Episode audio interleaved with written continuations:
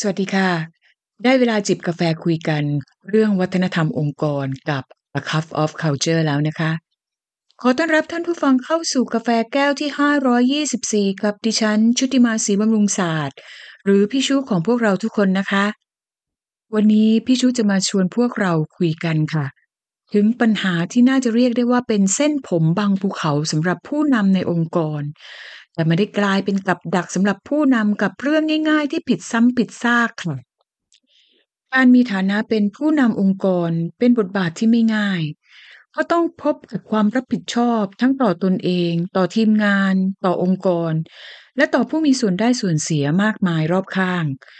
ผู้นำองค์กรส่วนใหญ่เติบโตขึ้นมาด้วยประสบการณ์ สมบูรณ์บ้าง ขาดบ้างเกินบ้าง ซึ่งล้วนส่งผลต่อองค์กรอย่างหลีกเลี่ยงไม่ได้นะคะ วันนี้พี่ชูจึงอยากชวนคุยค่ะ ถึงจุดอ่อนหรือกับดักผู้นำที่มักจะพบกัน และมาคุยกันถึงวิธีการเตรียมตัวเพื่อให้พร้อมกับเรื่องราวต่างๆ เหล่านั้นกันค่ะ จุดอ่อนเรื่องแรกที่จะพูดถึงนะคะ ก็คือขาดความตระหนัก ในความล้มเหลวหรือจุดอ่อนของตัวเองค่ะ ในฐานะของผู้นำเป็นเรื่องที่ดี ที่ผู้นำควรจะต้องมีความมั่นใจและเชื่อมั่นในตนเองค่ะ อย่างไรก็ตาม เป็นเรื่องสำคัญที่ผู้นำควรจะต้องตระหนักหรือไม่ควรมองข้าม ข้อบกพร่องที่ตัวเองมีอยู่ค่ะ ผู้นำต้องกล้าที่จะยอมรับความล้มเหลว เป็นเรื่องปกติที่คนเราทุกคนมีทั้งความสำเร็จและความล้มเหลว แต่ที่สำคัญกว่าคือ เราต้องตระหนักถึงความล้มเหลวและเรียนรู้จากสิ่งเหล่านั้น ซึ่งจะเป็นการที่ช่วยให้เราเติบโตและเข้มแข็งมากยิ่งขึ้นค่ะ และเมื่อทีมงานตระหนักว่าความล้มเหลวเป็นสิ่งที่ยอมรับ และเกิดขึ้นได้ แม้กระทั่งตัวผู้นำก็จะทำให้เขาเกิดความเปิดใจและมีความมั่นใจมากยิ่งขึ้นค่ะ ในการทำงานร่วมกันจุดอ่อนถัดมาที่มักจะเกิดขึ้นสำหรับผู้นำก็คือ การหลีกเลี่ยง ความขัดแย้งที่เกิดขึ้นในทีมงานค่ะหนึ่งในทักษะที่ยากและต้องอาศัยการเรียนรู้ปรับตัวสู่การเป็นผู้นำรุ่นใหม่ก็คือ การบริหารความขัดแย้งข้อโต้แย้งในทีมงานค่ะ อย่างไรก็ตาม การบริหารความขัดแย้งเชิงรุก เป็นบทบาทที่สำคัญของผู้นำในองค์กรนะคะ หัวหน้ามักจะหลีกเลี่ยงการเผชิญหน้า และหาทางออกอื่น ไม่ว่าจะต้องเสียหายมากกว่าที่ควรจะเป็นอย่างไร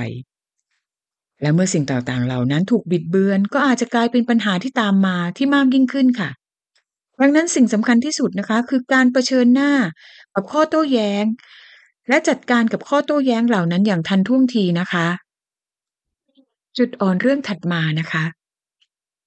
คือเรื่องการวางตัวให้เหมาะสมกับบทบาทในสถานที่ทำงานค่ะ ผู้นำหลายคนทำความผิดพลาดแบบไม่ตั้งใจค่ะ ด้วยความพยายามในการสร้างความสัมพันธ์แบบเพื่อน หรือเปิดโอกาสให้พนักงานเข้าถึงอย่างไม่มีขอบเขต แม้ว่าการสร้างความสัมพันธ์กับทีมงานจะเป็นเรื่องที่จำเป็นนะคะ อย่างไรก็ดี ผู้นำต้องเข้าใจบทบาทหรือบริบทในการสร้างขอบเขตที่เหมาะสม มิเช่นนั้น อาจจะกลายเป็นการสร้างปัญหา หากพนักงานบางคนพยายามก้าวล่วง หรือใช้ประโยชน์อย่างไม่เหมาะสมค่ะ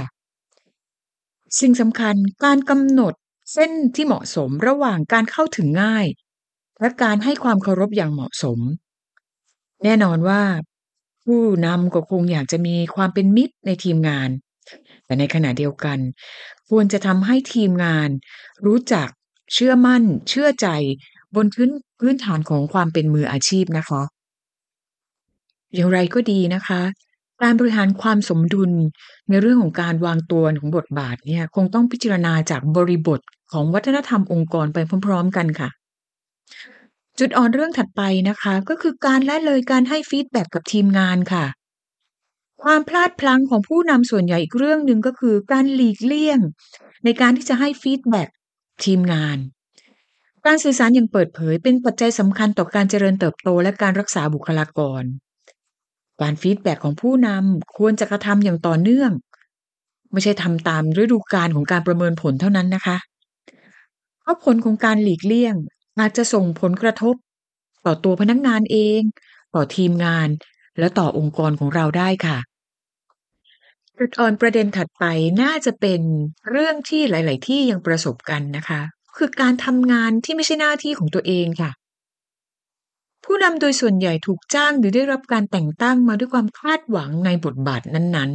ๆ แต่ในบางครั้งผู้นำบางคนอาจจะยังยึดติดกับความคิดที่ว่า อยากจะให้งานสำเร็จ ลงมือทำเองดีกว่า และนั่นนำไปสู่ทัศนคติที่ผิดพลาดในการบริหารจัดการทีมนะคะ การไม่มอบหมายหรือการเอางานมาทำซะเอง ไม่เพียงแต่จะทำให้งานงอกค่ะ ยังสร้างปัญหาสำหรับทีมงาน และไม่สนุดสนับสนุนความสำเร็จให้กับทีมงานของเราด้วยนะคะ จุดอ่อนเรื่องถัดไปเป็นเรื่องที่ผู้นำจะต้องก้าวข้ามค่ะ เมื่อตนเองขาดความเชื่อมั่นและศรัทธาในความสามารถของตัวเองนะคะ ในฐานะของผู้นำเมื่อได้รับโอกาสในการทำงานในตำแหน่งต่างๆ นั่นย่อมหมายถึงองค์กรได้มอบความไว้วางใจในความสามารถของคุณ ดังนั้น คุณไม่ควรจะมีข้อลังเลสงสัย เพราะนั่นจะไม่ส่งผลดีต่อใครทั้งสิ้นค่ะ ดังนั้นจงมั่นใจในความรู้ความสามารถของตนเองนะคะ จุดอ่อนถัดไปเป็นเรื่องที่เข้ากับยุคสมัยมาก ๆ เลยนะคะ ก็คือผู้นำที่มีจุดอ่อนในการหลีกเลี่ยงต่อการที่จะเผชิญหน้า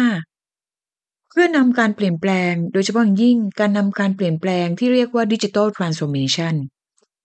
ซึ่งอาจจะมีผลต่อการที่จะต้องนำเทคโนโลยีมาทดใช้ทดแทนกับแรงงาน ในยุคที่เทคโนโลยีเข้ามามีบทบาทต่อการบริหารองค์กร มันเป็นสิ่งที่หลีกเลี่ยงไม่ได้เลยนะคะ ดังนั้นในฐานะของผู้นำย่อมต้องบริหารความท้าทายจากความเปลี่ยนแปลง และตัดสินใจในสิ่งที่ถูกต้องค่ะ สิ่งที่ควรจะทำก็คือ บริหารความเปลี่ยนแปลง เชิงรุก ด้วยความจริงใจ สร้างความไว้ใจให้กับทีมงานค่ะ เพื่อช่วยลดความกังวล ความเครียด หรือข้อสงสัย นอกจากนั้นแล้ว คุณจะช่วยให้ทีมงานมีความรู้ความสามารถเพิ่มเติมขึ้น เพื่อให้สามารถเปลี่ยนแปลงเข้าสู่ยุคดิจิทัลทรานส์โอมชันได้อย่างสมบูรณ์ค่ะ และจุดอ่อนเรื่องถัดไปก็สอดคล้องกับสิ่งที่องค์กรกำลังพัฒนาไปสู่อนาคต ผ่านดิจิทัลทรานส์โอมชันต่างๆ ที่เข้ามา ซึ่งก็เป็นจุดอ่อนของผู้นำในในองค์กรหลาย ๆ องค์กรค่ะ นั่นคือจุดอ่อนหรือความล้มเหลวในการสร้างนวัตกรรมใหม่ ๆ ค่ะ เวลาเราพูดถึงนวัตกรรม ในฐานะของผู้นำ เรามีหน้าที่ต้องกำหนดทิศทางกลยุทธ์ที่เหมาะสมสำหรับองค์กร รวมทั้งมีหน้าที่ในการที่จะช่วยลดอุปสรรคต่างๆ ให้กับทีมงานค่ะ และแม้ว่า นวัตกรรมจะเป็นเรื่องที่ดี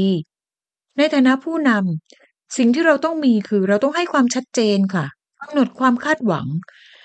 เพื่อมุ่งเน้นให้สอดคล้องกับเป้าหมายทางธุรกิจนะคะ มากกว่าจะปล่อยให้ นวัตกรรมที่เกิดขึ้นเป็นเพียงการทดลองเพื่อพิสูจน์ความคิดใหม่ ๆ เท่านั้น นอกจากนี้แล้วเรายังมีหน้าที่ค่ะ ในการเปิดโอกาส สร้างความเชื่อมั่นให้กับทีมงาน ตลอดกระบวนการของการสร้างนวัตกรรมเหล่านั้นค่ะ และจุดอ่อนประเด็นสุดท้ายที่พี่ชูอยากจะพูดถึงในวันนี้เป็นเรื่องที่สำคัญมากนะคะ นั่นก็คือพฤติกรรมพูดอย่างทำอย่างค่ะ ผู้นำที่ดีต้องเป็นแม่แบบหรือเป็นต้นแบบที่ดี เพราะคนในองค์กรจะมองเราเป็นแบบอย่างและดำเนินรอยตาม หากเราในฐานะผู้นำบิดพลิ้วซะเองก็คงไม่ต้องบอกว่าผลของมันคือความล้มเหลวบิดเบี้ยวขององค์กรเช่นกันนะคะ และทั้งหมดนั้นก็คือจุดอ่อนหลาย ๆ ประเด็นที่ผู้นำในองค์กรมักจะประสบอยู่นะคะ สิ่งสำคัญเลยหรือสิ่งที่ควรตระหนักไว้เสมอก็คือ ความซื่อสัตย์ต่อตนเองค่ะ ตระหนักถึงจุดอ่อน ตระหนักถึงความผิดพลาดหรือความล้มเหลวที่เกิดขึ้นนะคะ